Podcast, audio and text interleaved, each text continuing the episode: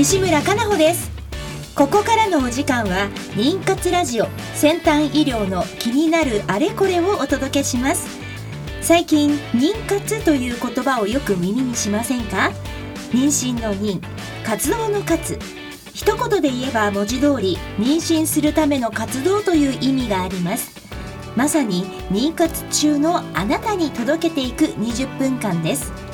この番組ではゲストをお迎えしテーマに沿って不妊治療の最先端技術をご紹介していきます。お話を進めていただくのはスペイン発の不妊治療を専門とした遺伝子検査会社アイジェノミクスジャパンの法人代表であり理学博士のアンディさん技術責任者であり工学博士のトシさんとお届けしていきます。よろしくお願いいたします。よろしくお願いします。今日のテーマは出生前検査のその2羊水検査についてです。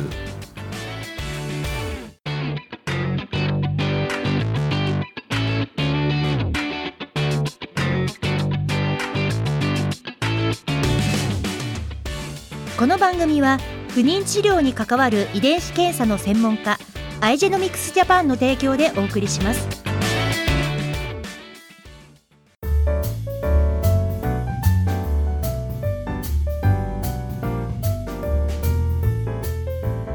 それでは今週もアンディさん、トシさんよろしくお願いいたします。よろしくお願いします、はい、あの先週はオープニングでアンディさんのリラックス方法。はい、はい、これはドライブでしたね確か。そうですね。東京のいろんな名所を巡る。ええ。プラスジャズですね。はい。そうね、はい、音楽がいいよ なんていうお話もあって。トシさんはちなみにございますか、え。ー、リラックス方法。そうですね。僕の場合は、うん、あの歩くことなので、えー大きな、まあ、神社であったりとか、はい、あと、まあ、大きい公園ですねを歩くのが大好きです。えー、おすすめの例えば神社とかってどちらですか？えー、そうですね。あの本当に歩くの時はまあ皇居のところでとかで歩きたいですね。あそこは一番気持ちいいですよね。え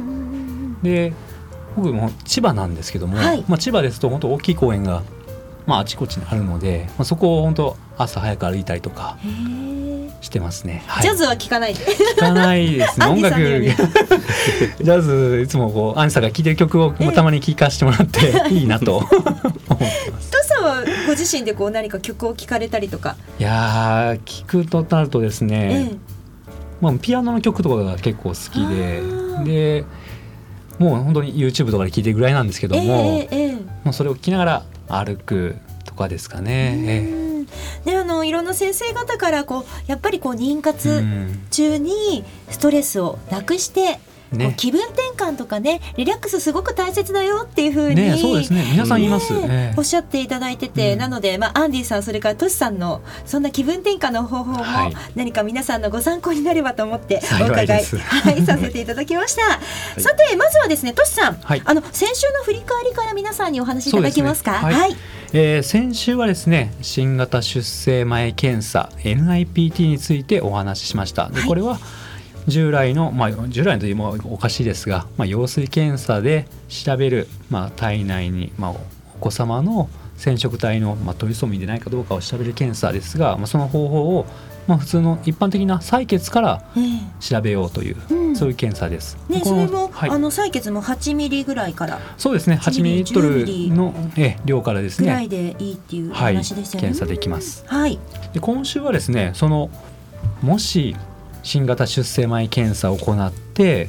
異常という数値まあ陽性だった場合ですね、えー、その場合にですね、まあ、確定診断を受けることになります、はい、で今日はこの確定診断羊水検査についてのお話をしていきたいと思います、はい、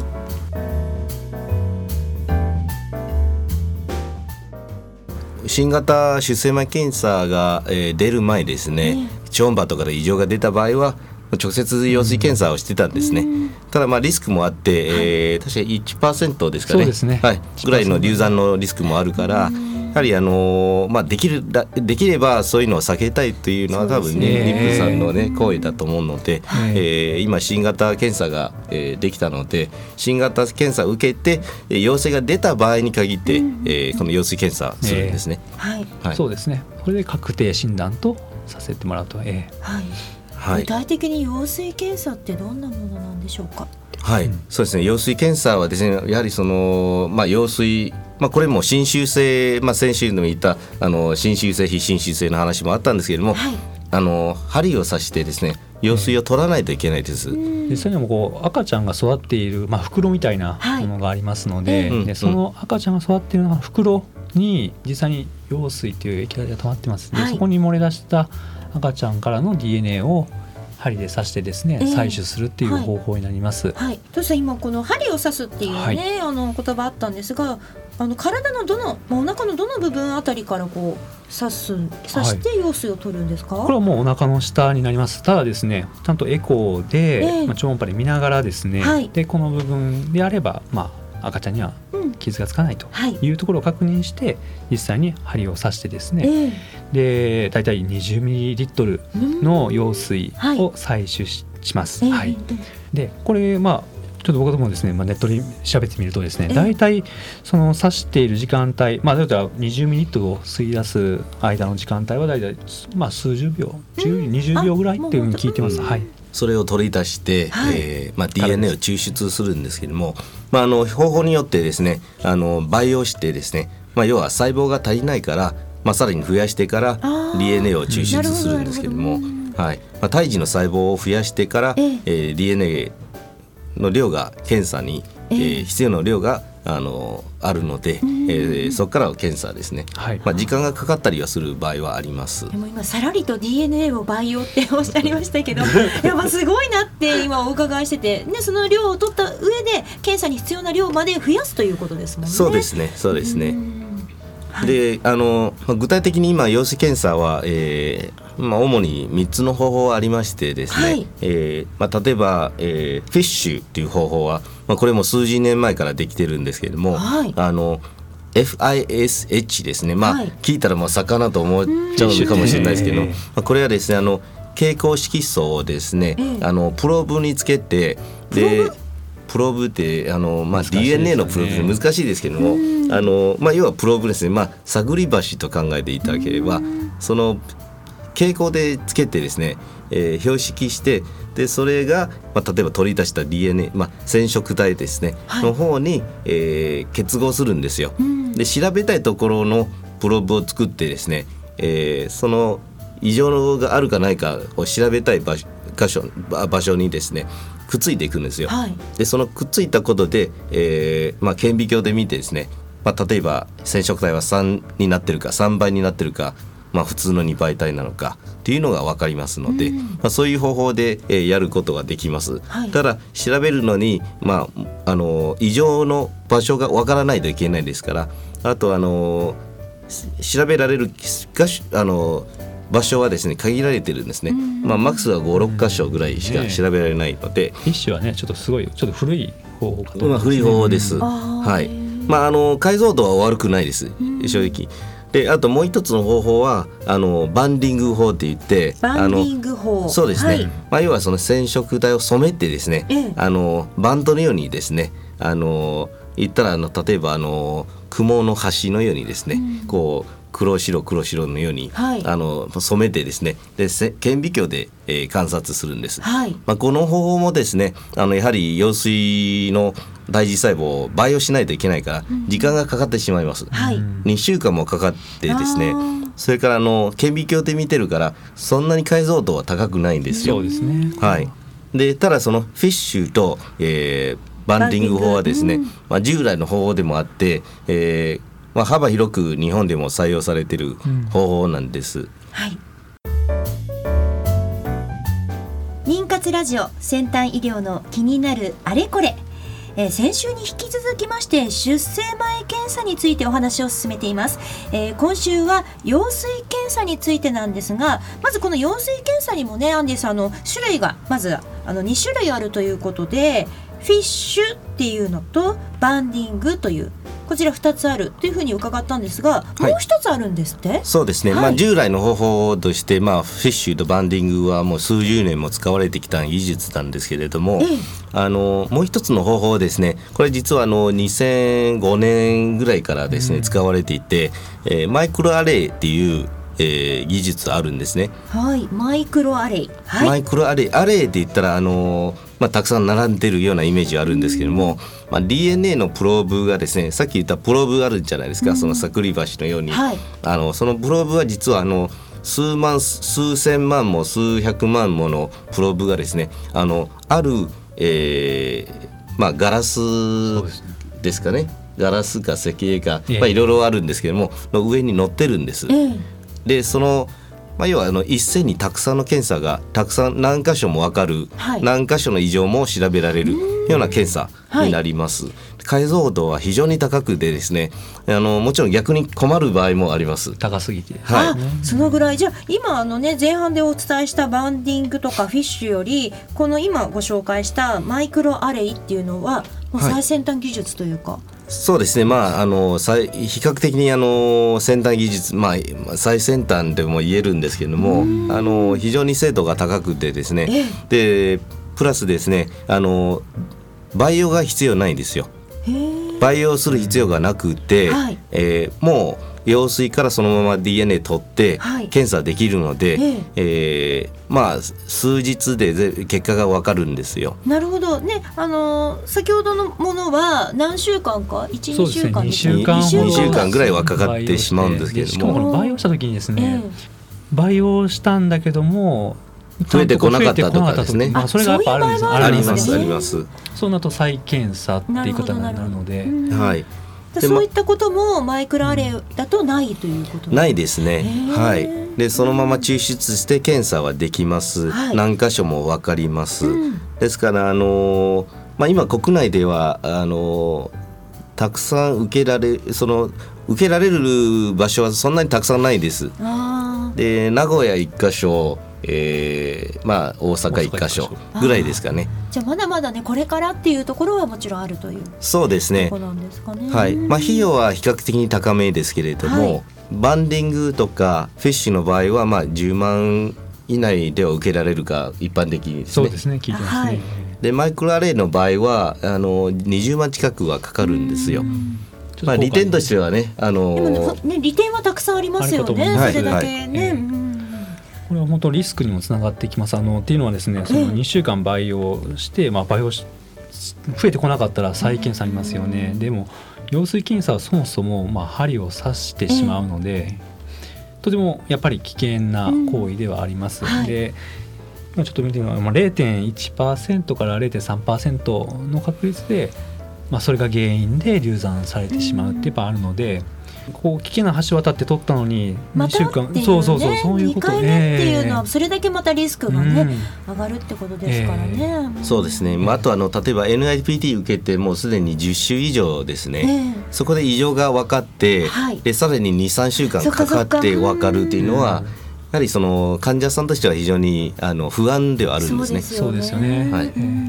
そう思います。であの先ほどあの精度が高くて、えー、逆に困る場合というあの申し上げたんですけども、はい、あのマイクロアレイのね。そうですね。解像度が高いんですよ。えー、で高くてでもその異常がたくさん出てくるんですけれども今の研究で分かってる異常もあればあそうじゃない。分からないものも出てくるんですね。そういうこともあるんです、ね、それを見てどうするか分からないような結果を得られると、まあ、ちょっと困る時はあのたまにはありますね。すね。はい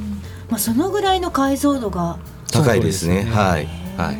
あのトシさんからバイクロアレイね非常にいい部分もあるっていうふうにお話あったんですが、まあ、対応策っていうのもあるんですって？羊水検査で、まあ、行って、まあ、まあ、最初から話するとこの新型出生前検査で異常が出ました、えー、で羊水検査でも確定診断を受けて、まあ、異常という確定が、まあ、診断が出たと、はい、であって、まあ、そしたらまだ次のお子さんをってことで望まれるかと思うんですね。でその時にですね、はい、また次妊娠しても同じだったらっていう不安があるかと思います。でそのためにですね PGS 着床前検査っていうのがございます。はい、えでこの着床前検査、まあ、まあ、また日本でね、まあ、あの学会のあれもあるんですけれども、ね、はい、前回ですねあの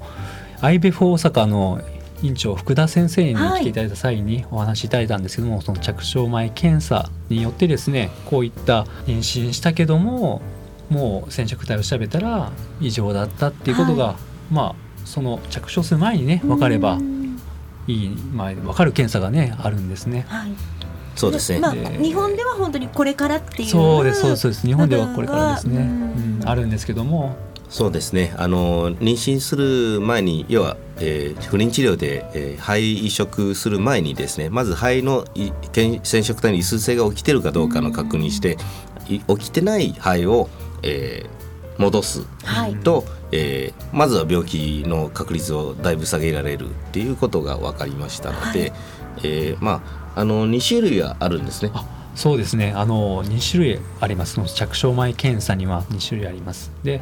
一つは、まあ、染色体の数を見る検査。これは着床前検査はい。PGS、S はい、えでまたの名前は PGTA と言ったりします。はい。でもう一つがですねもう何か遺伝子に変異があることが分かっている場合です。これはもうご夫婦のどちらかが、まあ、キャリア婚姻者と言ったりするんですけども、はいもしくはもう兄弟兄弟っていうかそのもうですね親戚。そういったあの異常の子が生まれていて、えーまあ親も調べてもうすでに異常を持ってるうん。健常者なんですけども婚姻者っていうのが分かった場合は、あのそういった検査 PGD でですね。ははい。い、PGD はい。はい。PGD という本当に疾患遺伝子の、えー見つけるためですね。の検査。それも着床させる前にですね、うん。卵から調べるという方法があります。はい、その異常が起きてない肺を、えー移植すればまずは避けられる。えーそうですね今は羊水検査はあ何種類もの検査が出てきてですね、えもちろんその先ほど言ったマイクロアレイほどのあの高い、えー解像度の検査もあるので、えーまあ、患者さんもですねあの NIPT で陽性が出た場合は、あの選択肢があってですね。えー今、まあ、PGD の話をしましたが、まあ、先ほど申しました通り羊水検査であっても、いろいろな技術の方法があります。はい。でそういった選択をいただいて、で検査をして、まあ、検査をする体制がですね、まあ、日本にはそういうのがあるので、はい。まあ、そういったところで検査を受けると。うん。でまたまあ PGS、PGD に関してはまだ日本では難しい面もありますがでも体制ができつつあります。ね、で次回はですねこの PGD に関してですねちょっともう少し詳しくお話ししたいと思います。はい